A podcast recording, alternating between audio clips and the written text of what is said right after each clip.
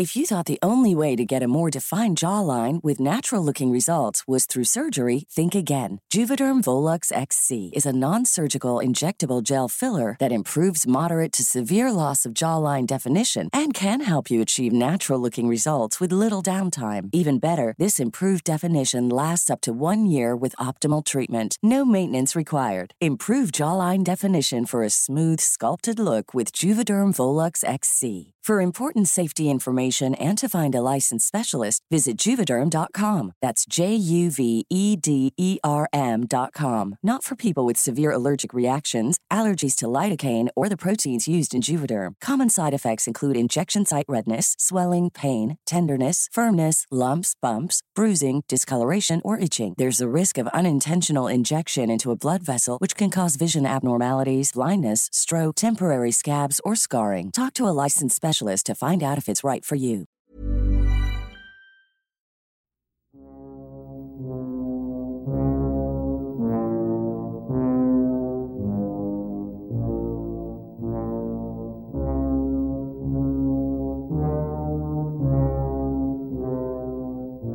سلام من امین اردانی هستم و به همراه مرضیه صادقی اپیزود 18 هم پادکست فیکشن رو در خرداد 1401 براتون روایت می‌کنیم اگه فکر می‌کنید ما کم کار شدیم بهتون پیشنهاد می‌کنم حتما کانال یوتیوب ما رو که آدرسش توی توضیحات همین اپیزود هست دنبال کنید. اونجا ما هفته ای سه اپیزود براتون منتشر می‌کنیم. برگردیم سراغ این قسمت. این اپیزود مناسب افراد زیر 15 سال نیست. اگه همیشه از ارتباط با افراد غریبه ترس دارید و فکر می‌کنید آدمهایی که اطرافتون هستن رو خوب می‌شناسید این اپیزود رو رها کنید و یه چیز دیگه بشنوید. قسمت 18 هم. کلکسیونر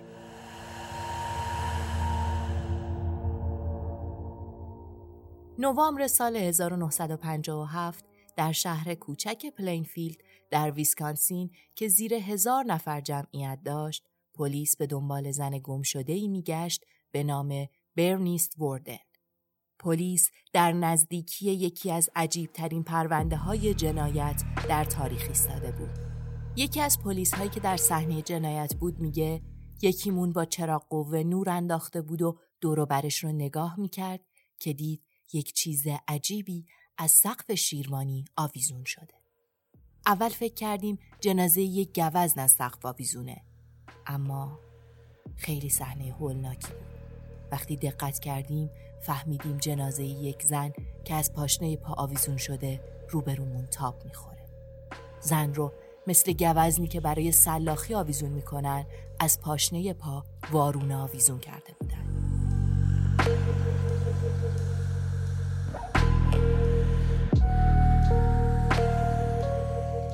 محل جنایت خونه ای بود متعلق به مردی آرام و خوش برخورد به نام ادگی.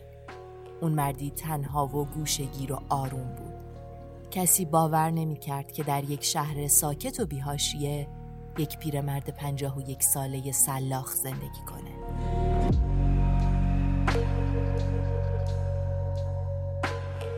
ادگین پسر کوچیک خونواده در 27 آگوست 1906 در لاکراس کانتی ویسکانسین به دنیا آمد. وقتی 8 سالش شد همراه پدر و مادر و برادرش هنری به شهر کوچیک پلینفیلد مهاجرت کردند.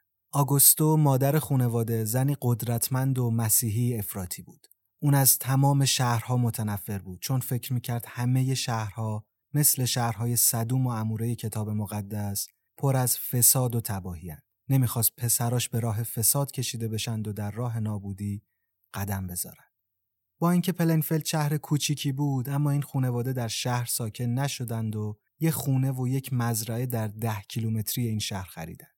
پلینفیلد شهر کوچیک و بدون هیاهویی بود. حدوداً 700 800 نفر جمعیت داشت و مزرعه 150 هکتاری خانواده گین خارج از اونجا واقع شده بود. اعضای این خانواده به ندرت از مزرعه خارج می شدن.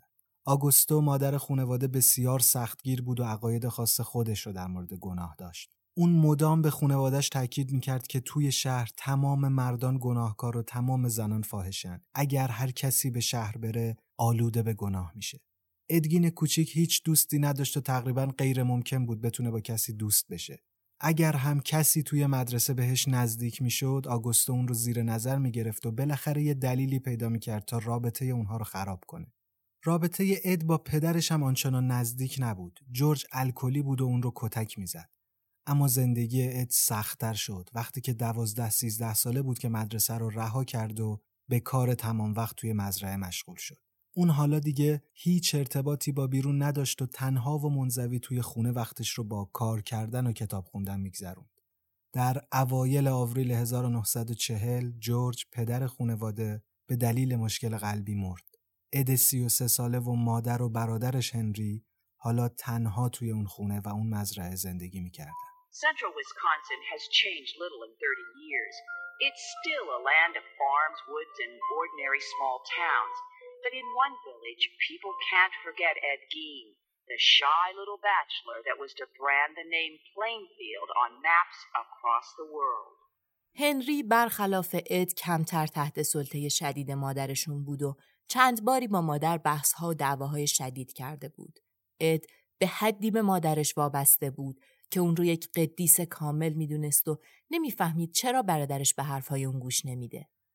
بعد از مرگ پدر اد مجبور بود برای کار به شهر بره. اون کارهای فنی زیادی از پدرش یاد گرفته بود و توی شهر می‌تونست هر کاری انجام بده. همین موضوع اون رو بین مردم شهر محبوب کرده بود. همه اون رو مردی صمیمی و مهربان و گرم می‌دونستن که همیشه یک جوک تازه برای تعریف کردن داره. در می 1944 خانواده گین درگیر یک اتفاق هولناک میشه. مزرعه آتیش می‌گیره و آتیش توی بخش های مختلف مزرعه پخش میشه. ادو هنری برای خاموش کردن آتیش از هم جدا میشن. مردم با دیدن دود کم کم به سمت مزرعه میان و کمی بعد جسد بیجان هنری رو در گوشه ای پیدا می‌کنن. جای ضربات شدید و کبودی روی سر و صورت هنری بوده. اما آزمایش های پزشکی دلیل مرگ رو سکته قلبی اعلام می‌کنه. البته بعد از مشخص شدن رفتار ادگین شایع میشه که هنری رو همون کشته اما این قتل هرگز واقعا ثابت نمیشه بعد از مرگ هنری آگوستو مادرشون دچار فروپاشی میشه و از اون طرف اد هم فکر می‌کرده بالاخره بعد از تمام این سالها یک روزی رسیده که هیچ مرد دیگه ای توی زندگی مادرشون وجود نداره و فقط خودش باقی مونده. همین موضوع اون رو خیلی خوشحال می‌کرده. اد دیوانوار عاشق مادرش بوده. اما آگوستو بعد از مرگ هنری خیلی دووم نمیاره و عملا زمین گیر میشه. در این مدت اد تمام وقتش رو برای مراقبت از مادرش می‌ذاره و حتی شبها در تخت کنار مادرش میخوابیده و یه جورایی مثل پروانه دور مادر مریضش میگشته.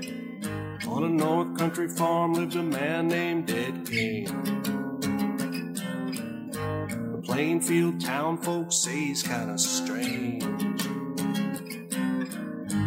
Things ain't been the same since his mama died. She left him there alone with her ghost locked inside. بالاخره 19 ماه بعد از مرگ هنری در 29 دسامبر 1945 آگوستو هم میمیره. حالا اد 39 ساله که با مرگ کسی که میپرستیده مواجه میشه دچار بحران روحی میشه که عواقب وحشتناکی رو برای یک شهر به بار میاره.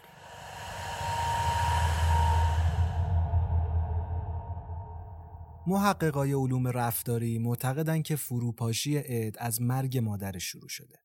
رفتار این مرد حدوداً چهل ساله در مراسم خاکسپاری مادرش مثل یک نوجوان بوده و بعید به نظر می رسیده که این رفتارها از آدم سالمی با این سن و سال سر بزنه. اد در دوازده سال بعدی زندگیش سعی کرد که دوباره با روش خودش به زندگی برگرده و این زندگی رو با مادرش به اشتراک بذاره. یکی از اهالی شهر میگه وقتی نوجوان بودم کار تابستانیم جارو زدن قبرستون شهر بود. چهار روز در هفته می‌رفتم برای جارو زدن قبرستون. هر چهار روز اد رو سر قبر مادرش می‌دیدم. مردم اون رو مرد ساده و غمدیده ای می‌دونستن در صورتی که واقعا اینطور نبود. اد تا پنجاه و یک سالگیش و زمستان سال 1957 بسیار محتاط و مخفی کار بود. تا اینکه در 16 نوامبر همون سال که روز اول فصل شکار گوزن بود و همه مردهای شهر برای شکار گوزن به جنگلهای اطراف رفته بودند با ماشینش به شهر میره و به مغازه ابزار فروشی سری می‌زنه صاحب مغازه کسی نیست جز برنیس وردن همون کسی که اول اپیزود گفتیم گم شدنش پلیس رو به خونه اد کشونده بود. اد از چند هفته قبل دور مغازه اون میچرخید و حتی بهش پیشنهاد قرار گذاشتن با هم رو داده بود که برنیس قبول نکرده بود.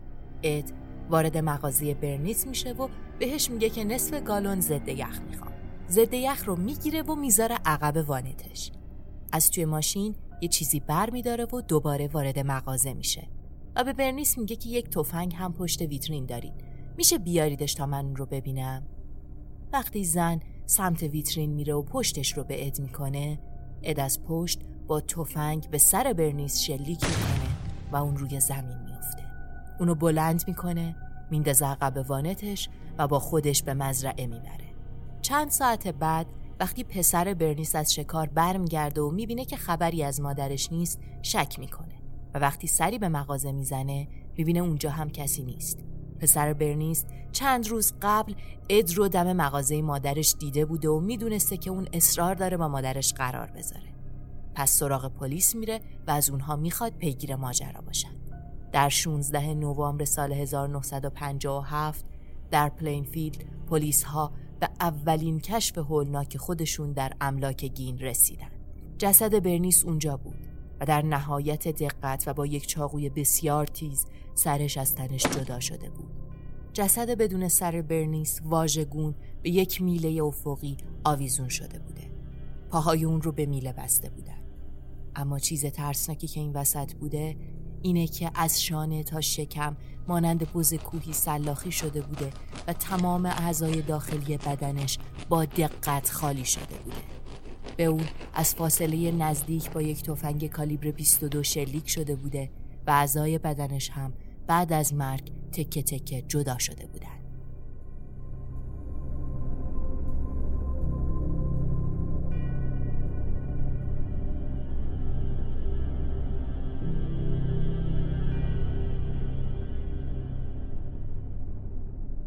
طبق گزارشات ثبت شده پلیس وارد خونه ادگین میشه. اولین چیزی که بعد از جسد برنیس توجه پلیس رو جلب می‌کنه یک چراغ خوابه که از پوست انسان درست شده. همینطور باقی مانده سر دوازده نفر به همراه وسایل خونه که هر کدومشون از بخشی از بدن زنان درست شده بودن. امریکا تازه با کابوس ادگین آشنا شده بود. یکی از شیطانی ترین کلکسیونرهای تاریخ. آوازه های اون سراسر امریکا رو گرفت و باعث شد تا مردم به وحشت فرو برن. هر چقدر جستجو در خونه اد بیشتر می‌شد وسایلی پیدا می‌شد ترسناک و ترسناکتر. اون دو تا جمجمه انسان رو در دو گوشه تخت خواب خودش نصب کرده بود. از پوست انسان برای خودش آباجور تزئینی درست کرده بود و رو مبلی ساخته بود. از کاسه سر بریده شده یک انسان کاسه سوپ خوری درست کرده بود. توی خونش قلب یک انسان هم پیدا شد. البته اینکه قلب رو کجای خونه پیدا کردن یک سری اختلاف نظر وجود داره. اما شاهدها ادعا می‌کنن که اون قلب توی یک ماهیتابه روی اجاق گاز بوده. در حالی که برخی از عکاسای محل جنایت میگن که قلب رو توی یک کیف کاغذی پیدا کردن. سر ماری هوگن صاحب یک می‌خونه محلی در یک کیف کاغذی پیدا میشه. روی دیوار تزئین شده بود و پر از چراغ بود. این چراغ ها بین لبهای بریده شده انسان ها قرار داشتن اون یک جلیقه از پوست بالاتنه یک زن درست کرده بود. یک کمربند که از مقدار زیادی نیپل زنان درست شده بود. یک جوراب ساق کوتاه که از قضروف انسان درست شده بود. چندین دستکش با انگشتان واقعی انسان. از عجیب ترین وسایل پیدا شده توی خونه اون ماسک هایی از جمجمه بود. این ماسک ها از سر انسان ساخته شده بودند اینطور که اول داخل کاسه سر رو خالی کرده بودند بعد چشم ها رو در می آوردن و لب ها رو نگه می داشتن و کله رو می جوشوندن که فرم گردش حفظ بشه. استفاده از این روش سابقه تاریخی داره. در کنار وسایل تزئینی باقی مونده سر دوازده جسد و جعبه پر از اندام جنسی بریده شده زنان پیدا شد. روی بعضی از اونها نقاشی کشیده شده بود یا روبان و پاپیون زده شده بود و تزئین شده بود. این وسایل این موضوع رو مطرح کرد که احتمالاً اد یک منحرف جنسی و قاتلی زنجیره اما چیزهای دیگه هم وجود داشت که این فرضیه رو تغییر می‌داد. یک لباس کامل از پوست یک زن در خانه بود. همین موضوع کاراگاهان و محققان رو در سالهای بعد مجبور به تحقیق بیشتر کرد. ماجرای رفتارهای عجیب اد از دوازده سال قبل شروع شده بود. اون بعد از مرگ مادر و برادرش سلیقه کتابخونیش رو تغییر داده بود و به سمت کتابهای پزشکی و پورنوگرافی روی آورده بود. مخصوصا جذب کارهای ایلز کوچ جنایتکار جنگی آلمانی شده بود. قدرت تخیل اد بسیار قوی بود و در مزرعه سلاخی کردن رو یاد گرفته بود و خیلی خوب می‌دونست که با جسد باید چی کار کنه. اما این رفتارها با چه هدفی بود؟ فهمیدیم که توی خونه اد ماسک ها و جلیقه های مختلفی با پوست انسان ها درست شده بود. اد بزرگترین و مهمترین چیزی که تو زندگیش داشت یعنی مادرش رو از دست داده بود و هرگز نمی‌تونسته با این موضوع کنار بیاد. پس به جای درک از دست دادن مادرش سعی کرده بود دوباره اون رو بسازه. اد اعتراف می‌کنه که ماسک ها رو روی صورتش می‌زده و لباس A lot can happen in three years, like a chatbot may be your new best friend. But what won't change? Needing health insurance. United Healthcare Tri Term Medical Plans, underwritten by Golden Rule Insurance Company, offer flexible, budget friendly coverage that lasts nearly three years in some states. Learn more at uh1.com. If you thought the only way to get a more defined jawline with natural looking results was through surgery, think again. Juvederm Volux XC is a non surgical injectable gel filler that improves moderate to severe loss of jawline definition and can help you achieve natural looking results with little downtime. Even better, this improved definition lasts up to one year with optimal treatment. No maintenance required. Improve jawline definition for a smooth, sculpted look with Juvederm Volux XC. For important safety information and to find a licensed specialist, visit juvederm.com. That's J U V E D E R M.com. Not for people with severe allergic reactions, allergies to lidocaine, or the proteins used in Juvederm. Common side effects include injection site redness, swelling, pain, tenderness, firmness, lumps, bumps, bruising, discoloration, or itching. There's a risk of unintentional injection into a blood vessel, which can cause vision abnormalities, blindness, stroke, temporary scabs, or scarring. Talk to a licensed specialist to find out if it's right for you. پوستی رو میپوشیده و در مزرعه میچرخیده و وانمود می‌کرده که مادرشه.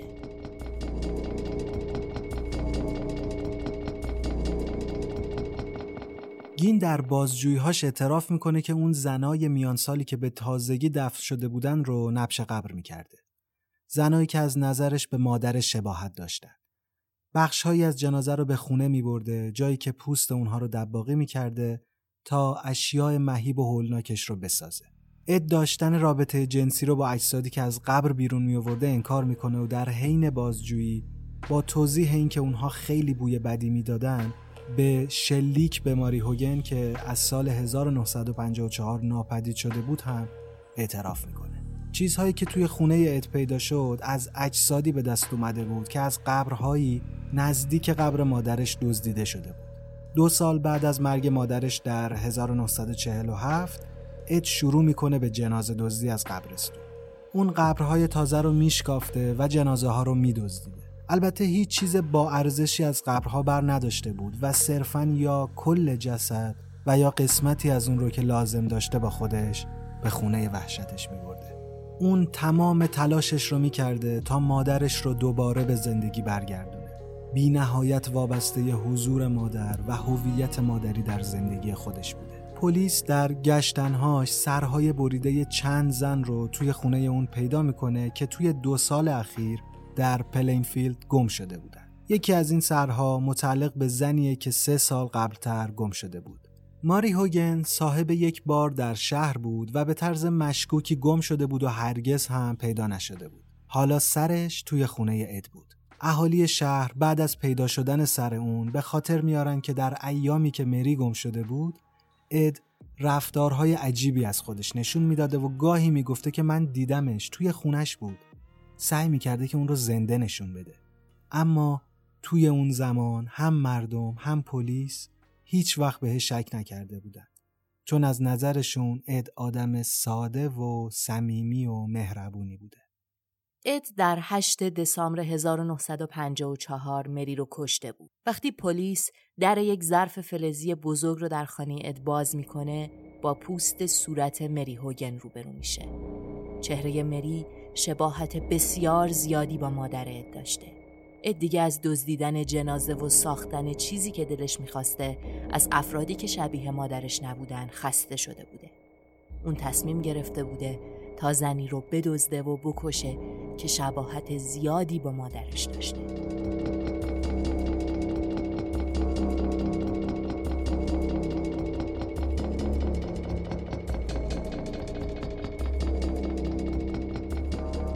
اد بعد از دستگیری تا 24 ساعت هیچ حرفی نمی‌زنه.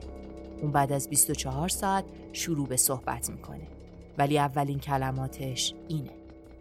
میشه یک پای سیب که روش پنیر داره برای من بیارید؟ این حرف اد عدم بلوغ عقلی اون رو نشون میده. اون حتی نمیفهمیده حالا وقتشه که باید با عواقب کارهاش روبرو بشه. اد قتل برنیس و مری رو قبول می‌کنه و میپذیره. اول با وجود سرهای مختلف و همچنین مدارک موجود پلیس فکر می‌کرده که با یک قاتل سریالی روبروه تا اینکه اد به ماجرای دزدیدن جنازه ها از قبر اعتراف می‌کنه.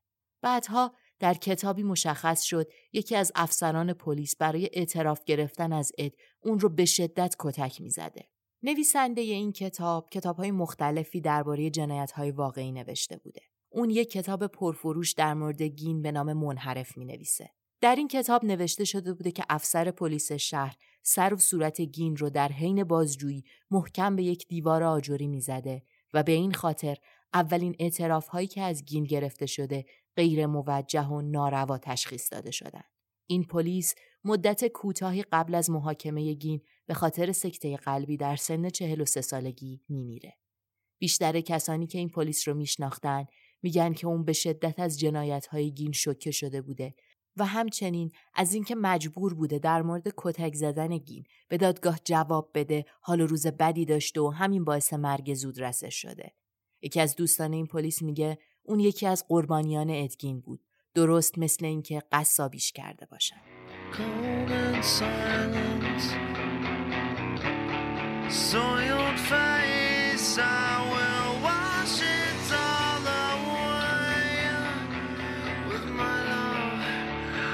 اما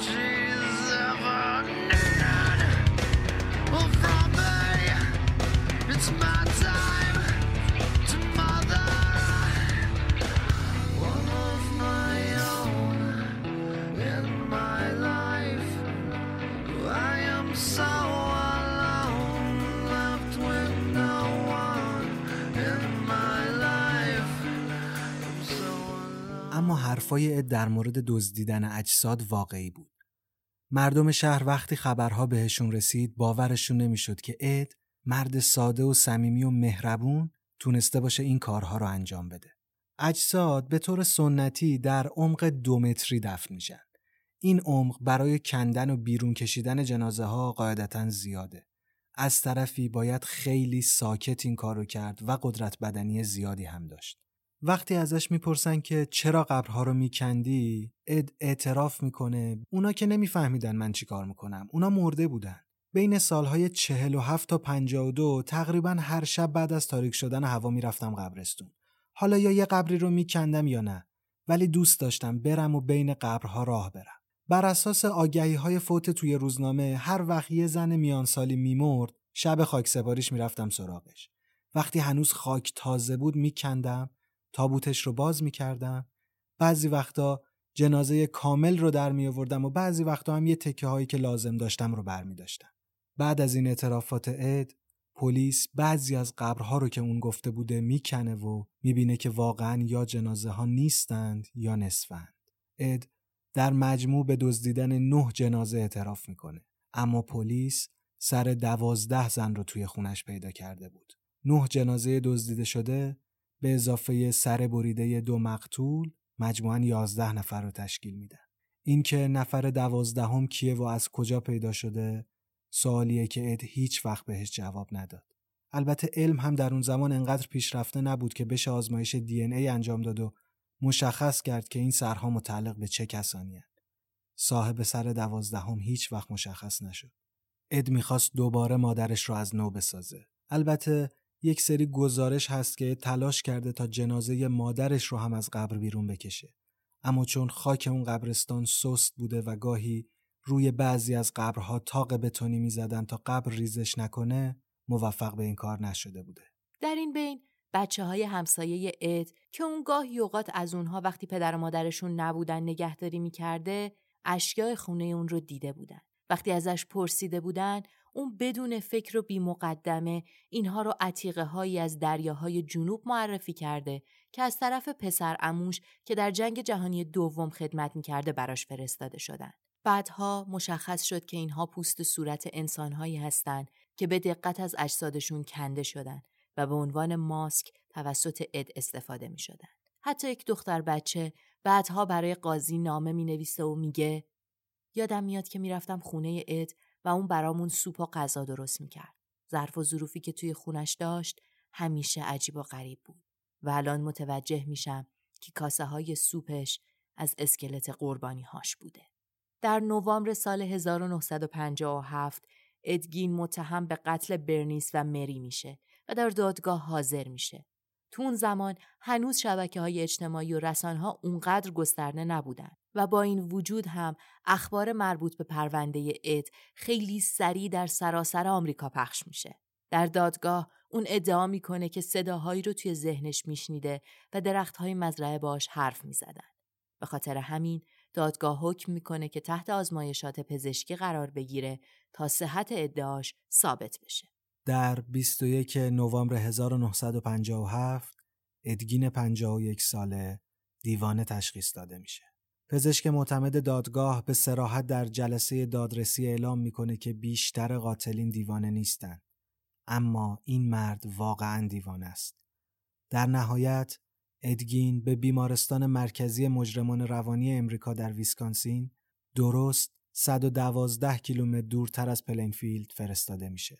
با پخش شدن اخبار جنایت اون در سراسر امریکا، سیل مسافران و علاقمندان به بررسی مسائل جنایی به سمت پلینفیلد سرازیر میشه. اونها می‌خواستن تا از خونه ادگین بازدید کنن. اما این اتفاق به مذاق اهالی پلینفیلد خوش نمیاد و در سال 1958 اهالی شهر برای اینکه مزرعه گین به یک موزه تبدیل نشه اون رو خراب می‌کنن. خونه و گیاهان مزرعه رو آتیش می‌زنن و زمینش هم توسط دولت به حراج گذاشته میشه.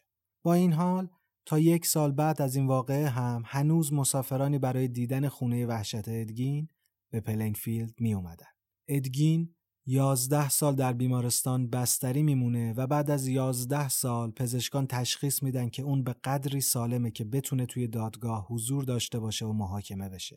در 14 نوامبر سال 1968 بار دیگه ادگین در دادگاهی به اتهام قتل برنیس و مری شرکت می‌کنه و این بار هم قاضی اون رو دیوانه تشخیص میده. روانشناسی که در دادگاه حضور داشته میگه وقتی دیدمش باورم نمی‌شد که این آدم تونسته باشه این کارها رو بکنه. اون زندگی صلحآمیزی رو توی بیمارستان داشته.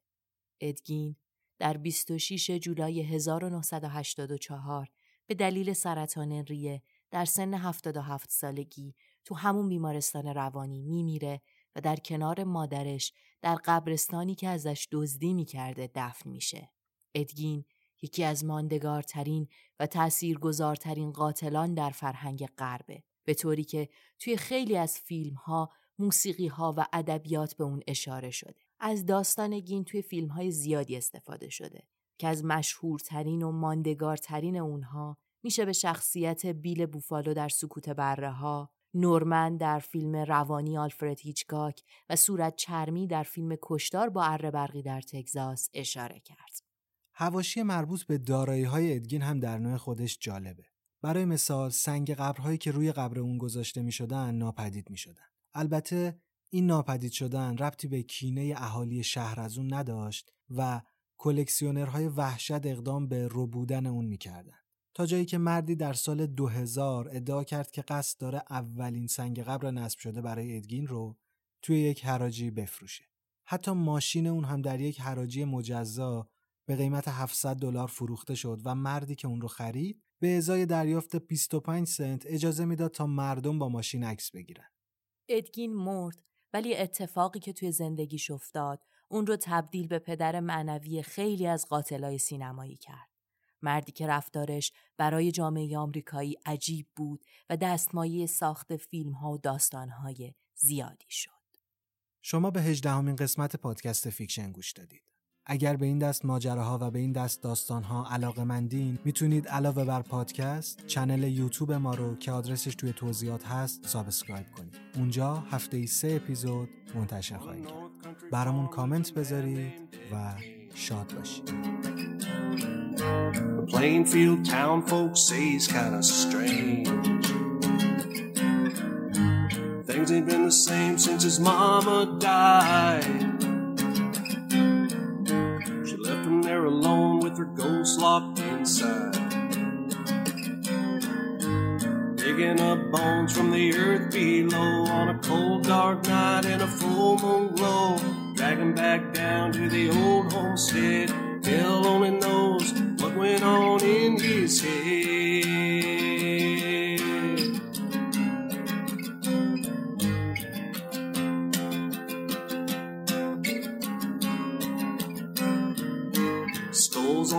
On the bedpost, sawed off bones.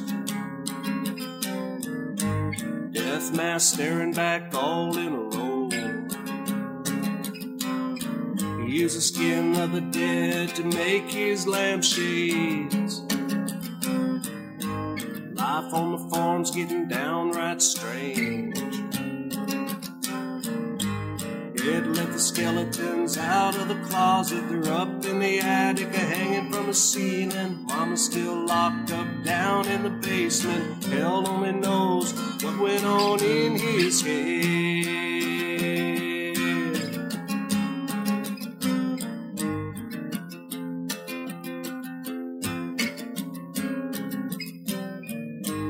It took the killing when the corpses ran dry.